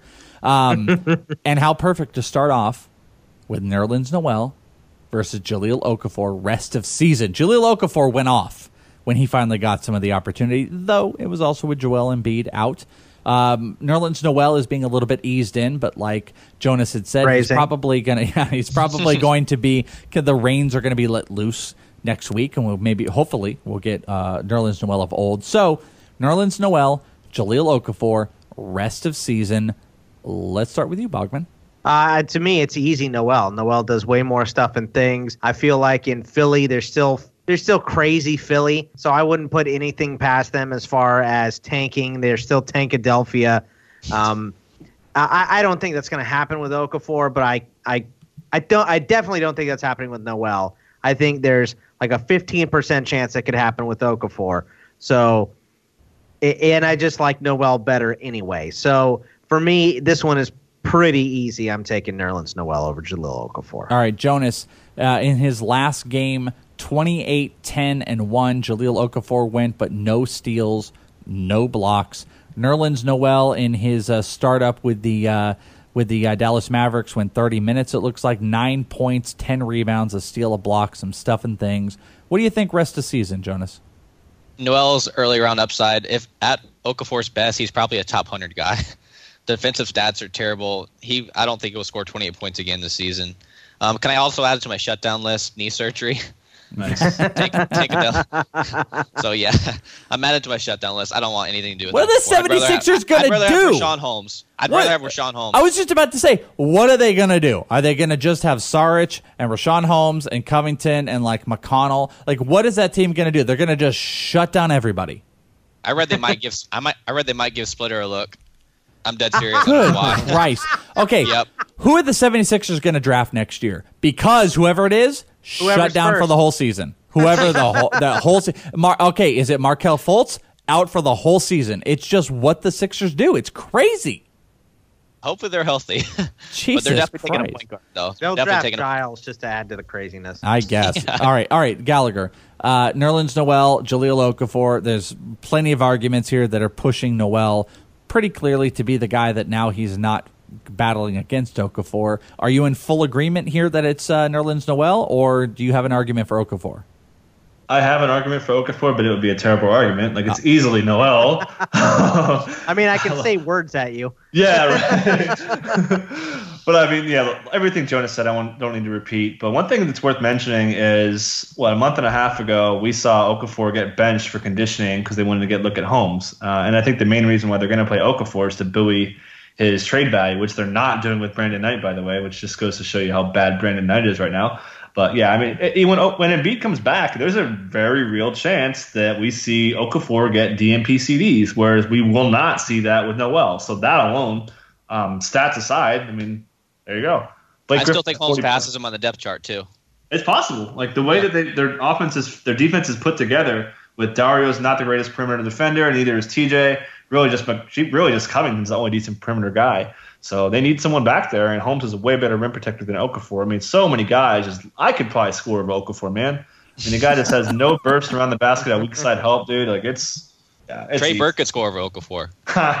Well, well, well, don't get crazy here. Don't get crazy here, Jonas. What do you think, the Welsh? Uh, no, I mean, clearly I'm going to go Noel. I've been trying to defend Noel for three effing years. I took him in our no halftime league, and everyone was like, "Man, oh, Are you mad at him now that he got traded?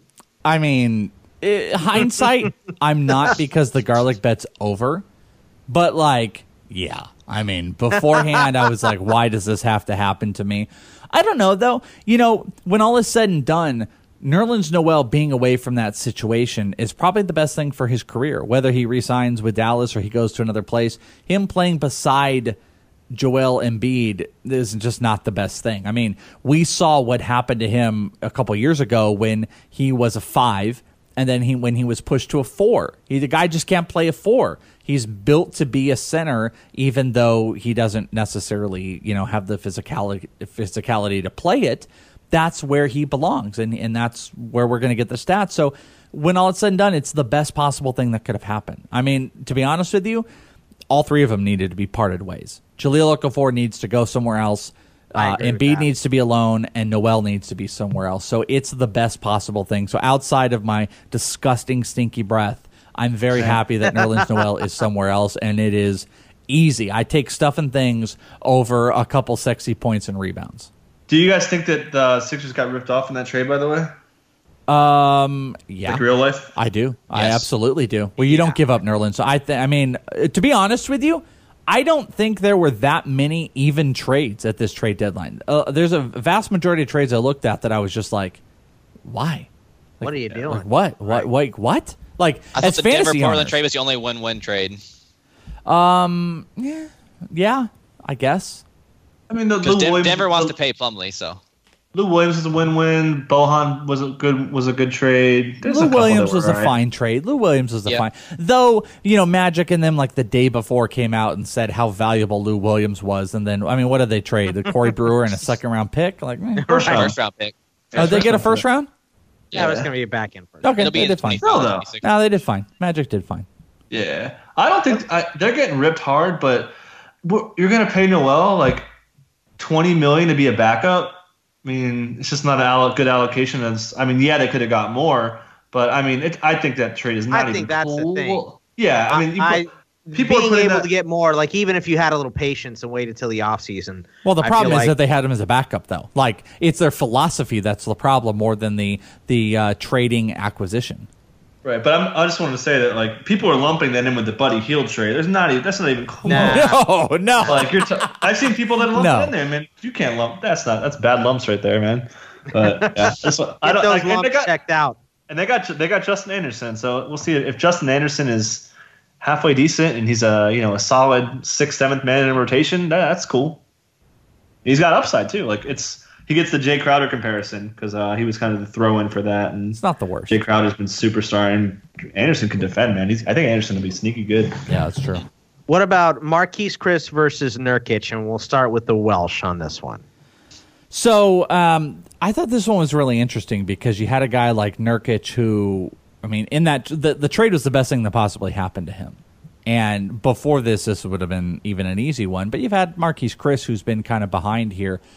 I've kind of, even though the last two performances of Nurkic, and this is tough, by the way, because I would say over the last two weeks, Nurkic is, I'm looking at this on Yahoo, 18 overall, Nurkic is.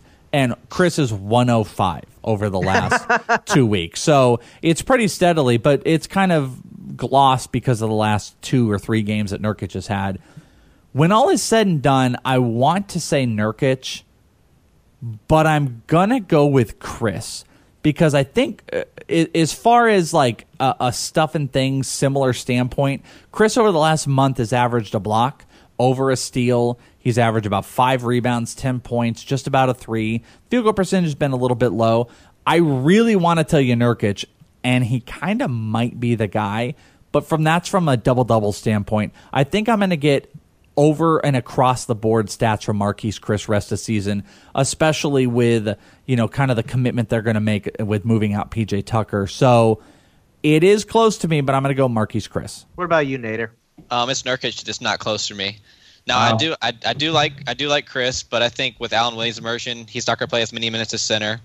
Um, that hurts him a little bit, and Dragan Bender's coming back too. So if he gets in foul trouble, he's going to get pulled, which is very likely. He averages three fouls per 19 minutes. So Nurkic is a safe play, man. He's like you just said, he's got early run upside. He's not going to keep shooting this well. I mean, his field goal percentage has never been good. I think I said me and Mike said before the season, I had him at like 49 percent. Maybe that's realistic in Portland now, but it's it's easy for me. It's Nurkic all the way. Gallagher? It's cl- it's close for me. I- I'm gonna take Chriss, man. Yeah, Um, baby. Yeah, Team yeah, Gallagher. I, I I'm not worried about. He hasn't really been playing center lately. Uh, they played him a lot of four. Like I said, they they guarded him against Giannis today. They really want to put him out there against. They they want to compare him to Draymond Green all the time. Obviously, that's not going to happen like ever. But yeah, I mean, he's he's has the more minute potential.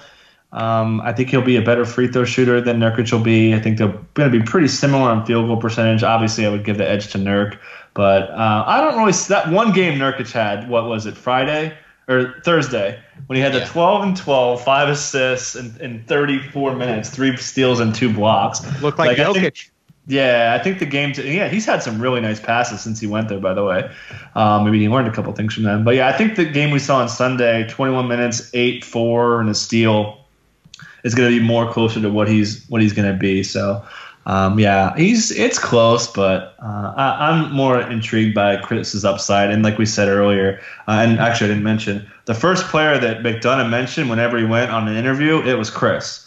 So they really want to free this guy up and give him big minutes. But and also like uh, Jonas mentioned the foul trouble. It's not like Nurkic is like Mister Low Foul. I mean he, he fouls quite a bit too. So.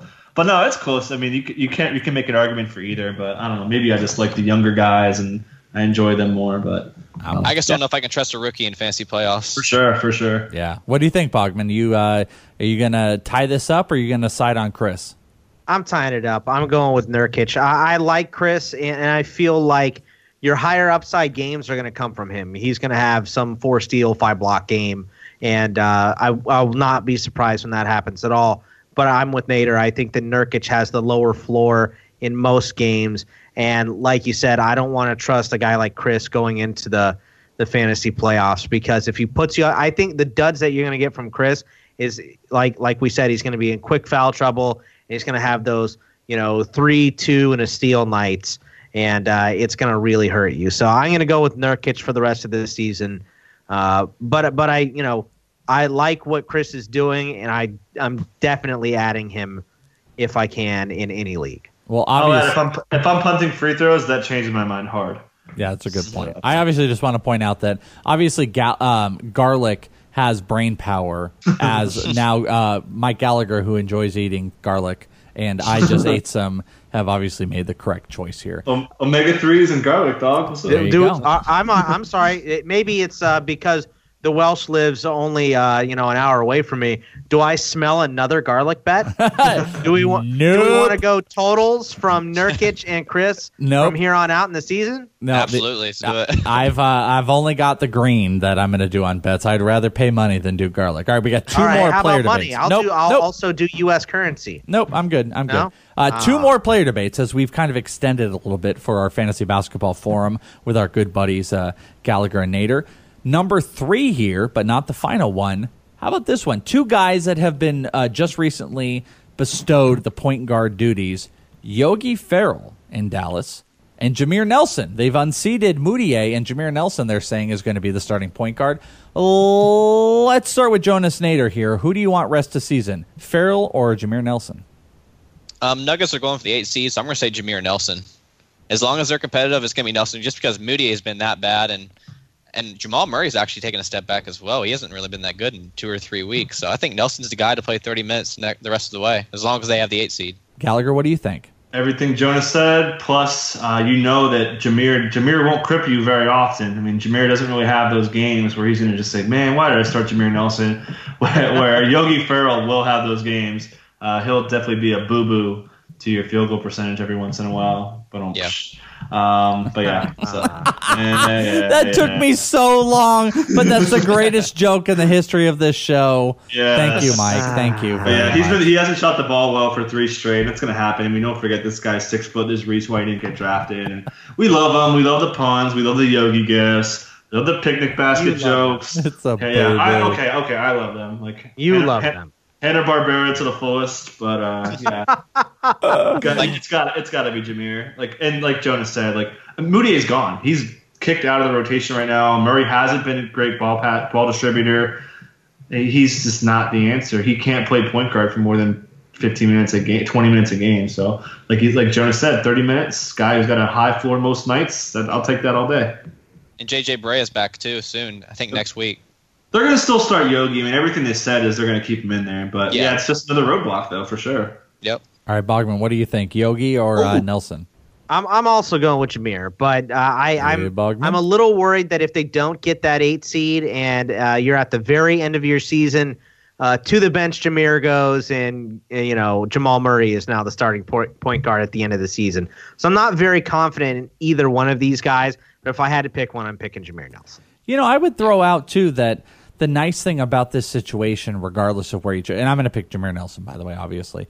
Um, uh, probably in tune to why Denver didn't make some of the moves that we thought they would because they're making this kind of run and then they're pushing Jameer Nelson in as the point guard.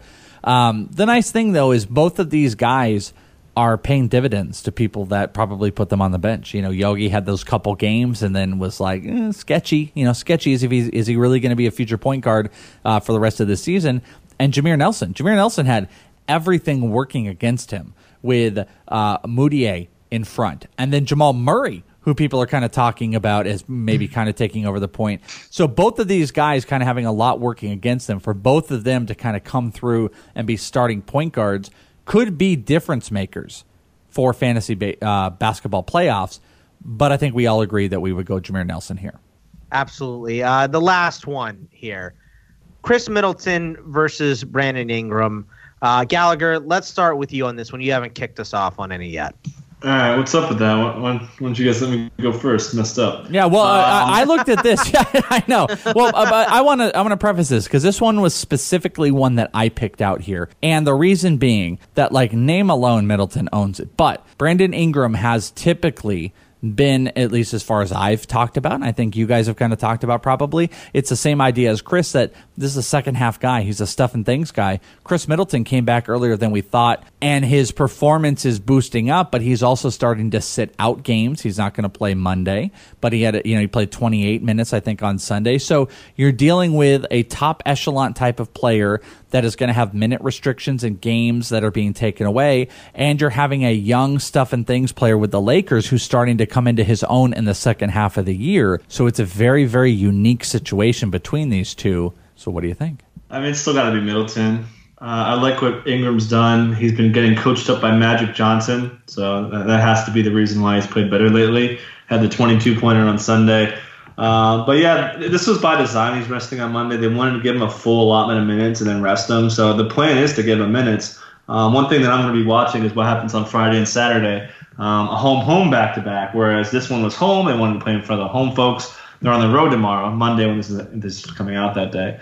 Um, but yeah, I mean they're not they don't have too many road road back to backs the rest of the way. They have one on the 17th and 18th, and then the 21st and 22nd Actually, then again, 28, 29. So actually, there's a decent amount. But I figured by then he'll be he'll be kind of in a groove. It's you know a few weeks away. So give me him. But I, I like what I've seen out of Ingram. He's not really doing much in the defensive stats. Uh, his shot selection's been a little bit better. He's not making shots though, which is a killer, obviously. But it, has got to be Middleton. Yeah, for for me, I'm also going with Middleton. Uh, I, I I love what Brandon Ingram's doing, but I mean I still think the young guy inconsistency because his last three games, had three points, 11 points, 22 points. I think he's going to be all over the board down the stretch. Uh, Middleton, even if he's resting on those back to backs, he's still going to be really, really valuable. And I think uh, the longer we go, the more he's going to play, and he has a better shot to play back to back. So I'm uh, I'm going to go with Middleton on this one too. Jonas, do you have an argument for um, Brandon Ingram? who is nope, he's it, he's had eight good games since the new year. eight, I guess counted, so it's not good. Jonas just shut him down. So yeah, I mean, I'm I'm a big Middleton guy. I drafted him uh, two days before his his injury in the second round of one of our leagues. oh, I would so have done the I, same thing him. before the injury. He was yeah. my prime. We did our mock draft episodes. He was like my number one second yeah. round target when I had late, and then he got yep. injured, and I was like, well, okay. Yeah, Gallagher loved him too because he was mad when I took him. Yeah, no, we were all we were all like twenty. We were all about that turn, man. He was one of our favorite turn targets. Yep. Well, him, him and, I, I do want to say that like I mean, it's it's Khris Middleton. I'm always I'm gonna side. It's the same argument we kind of had last week when we talked about you know the all fantasy value team, you know the pre All Star fantasy value team, and I took at center I took Joel Embiid regardless of the occasional games that he wasn't playing because when he was playing, they're elite stats, and it's not to say that Khris Middleton has gotten to the place where the numbers that he puts up are elite. But that game he had against Brooklyn, that was quintessential Khris Middleton 20 points, three rebounds, seven assists, three steals. That's what we're looking for here. And it's going to take a little time for him to push in. And he doesn't have a player like uh, Jabari Parker that's pushing against him as the Bucks are moving through the rest of the season. But I do want to point out, though, that I think it's a tiny bit closer than we're talking about here. And I know that the the stats don't necessarily warrant it, but you've got a young player who's suffered from is suffering from field goal percentage issues. but the second half he's going to get more run. I mean, 39 minutes against Oklahoma City and 35 minutes against San Antonio. Give him more minutes, give the ball to him a little bit more, and I think the window closes a little bit when you start comparing the games that Middleton will miss and the minute restrictions to what Ingram's going to play in the second half of this season in learning his rookie year, but I'll still go Middleton. I'm excited too. I'm excited for Brandon Ingram with you. I, I feel like he could have eight more good games, Jonas, down the stretch. Yeah. Uh, but but I, I think uh, just Middleton has the upside. I mean, we're talking about a guy who was like like you you wanted the Welsh a second round pick, you know, uh, coming into the season. So I think if you have a chance to grab that guy and ride him down the stretch, phrasing, uh, that's what I want to do. One more point. Yeah. All Bucks right. play four times uh, the next four weeks. Each of the next four weeks, four times. So if he misses a couple games, he'll still play the same amount as Ingram. It's a great point. Oh. And one thing I want to add too, he's only, he's been subpar from the field. He's only 41% from the field. But one thing I looked up today that's crazy. Uh, within three feet, he's one of eight, uh, which is, which is 12 12.5%. It's just crazy. That's Um, weird. meanwhile, he's yeah, he's yeah, it's very unusual. He shot the ball really well, so the close range shots are going to drop, and he'll probably be like 47, 48%, man. And, and we know it's probably going to beat Ingram by like 10%, um, with probably similar usage too. So, yeah, I mean, I'm, I'm excited with Middleton. Uh, uh, what, how many more games do you think he rests, Jonas? You think he rests like what, four or five more, three, two more? I say three. I was going to say still two or three. open. East is still wide open. So yeah, Yeah, that's, three or sounds right. four. I was thinking three or four. That first, I think that first road back to back that I talked about, that's definitely one, and then maybe one or two more. So he looks pretty good. Like I said, Friday and Saturday for the home home is going to be huge. Yeah. If you have Middleton, that'll Huge. help you. Huge. on Twitter at Jonas Nader, on Twitter at Mike S. Gallagher. Jonas Nader, soon to be full of garlic in his mouth, Yeah. and possibly four pieces of uh, raw garlic off of my two from my uh, Periscope because of the uh, Hassan Whiteside bet, Jonas. Yep. But I got a little offer for Bogman real quick. Oh, this, oh yeah. Ew, ew. All right, so Just I got give me an offer I can't refuse. all right in our in this league. Uh, Bogman is seventh place, fighting for a playoff spot. Oh yeah. He plays the number one team and the number two team, which is me, next week.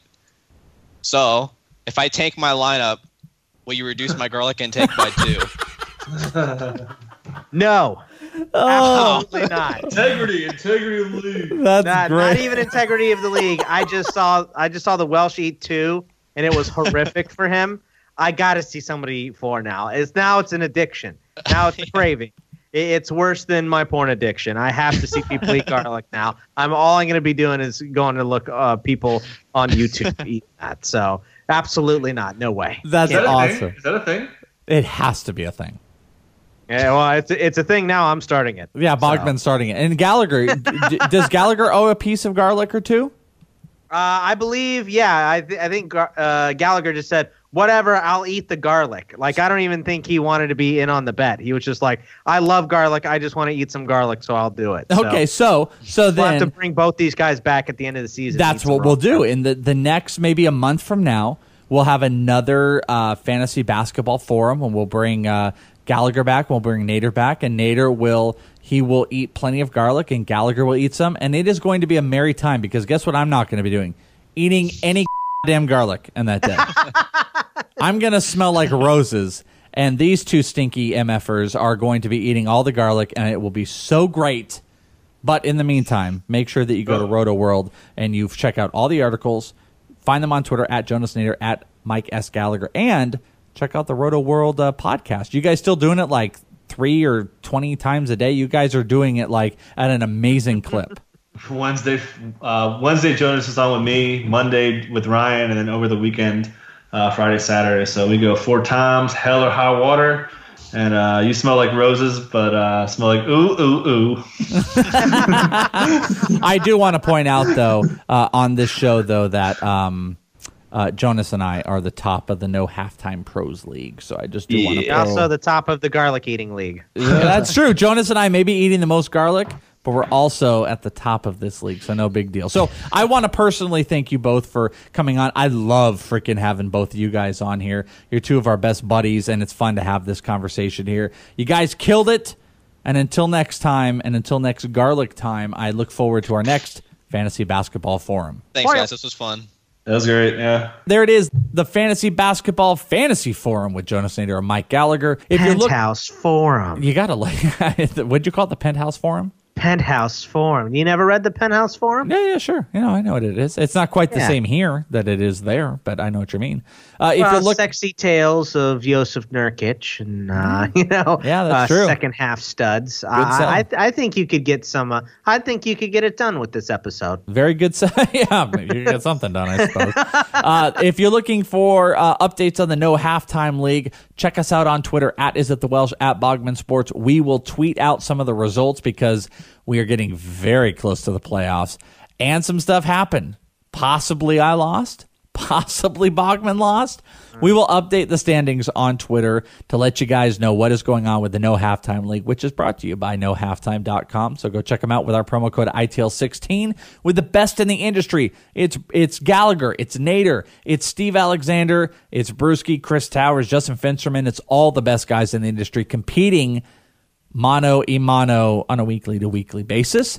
And uh, Bogman, myself, Nader, we're all still in that playoff hunt, and we will give you updates as such. Uh, we will return to our format next week, get back into it, and we're really closing in on the fantasy basketball playoffs. So if you have questions, is it the Welsh Bogman Sports? That is the Twitter handle. And you really want to be following that as well because not only do you want to get awesome, super secret periscopes of me eating disgusting crap, but also uh, Bogman and I do a lot of appearances all over. Uh, I'm on SiriusXM very often. Bogman and I both do appearances on uh, Fantasy Sports Radio Network, other podcasts. So if you want to uh, follow what we're doing, make sure that you are following us on Twitter at is it the Welsh and at Bogman Sports, especially as the fantasy basketball season comes to a close. You don't want to miss a minute of the action. Uh, I'm going to go brush my teeth for three straight hours now because I feel disgusting. Can we put that on Periscope? I, it wouldn't be quite as entertaining, trust me. I mean, maybe it would because I would just It be would be for me. I would just keep laughing. "Ugh, feverishly get it out of my mouth. And Um, phrasing. that sounds phrasing, uh, disgusting. So I'm going to go do that, and uh, we will meet again next week for more fantasy basketball information. When um, I'm not eating garlic, things will be better. Yeah, I don't know. I, I think we might have peaked here, but uh, I had a great time. I know. Good so uh, I hope everyone else enjoyed it. And if you haven't seen the Periscope, you got to go find it. Yeah. Go find it, watch it. It's amazing. Go find it or check out our YouTube channel or hit us up. We'll be putting the whole YouTube video with uh, Bogman's reaction as well. It'll be great for the ITL Army and patreon.com slash ITL Army. Until then, I am the Welsh. That is Bogman. And you can't spell title without ITL. Peace out. Bye bye.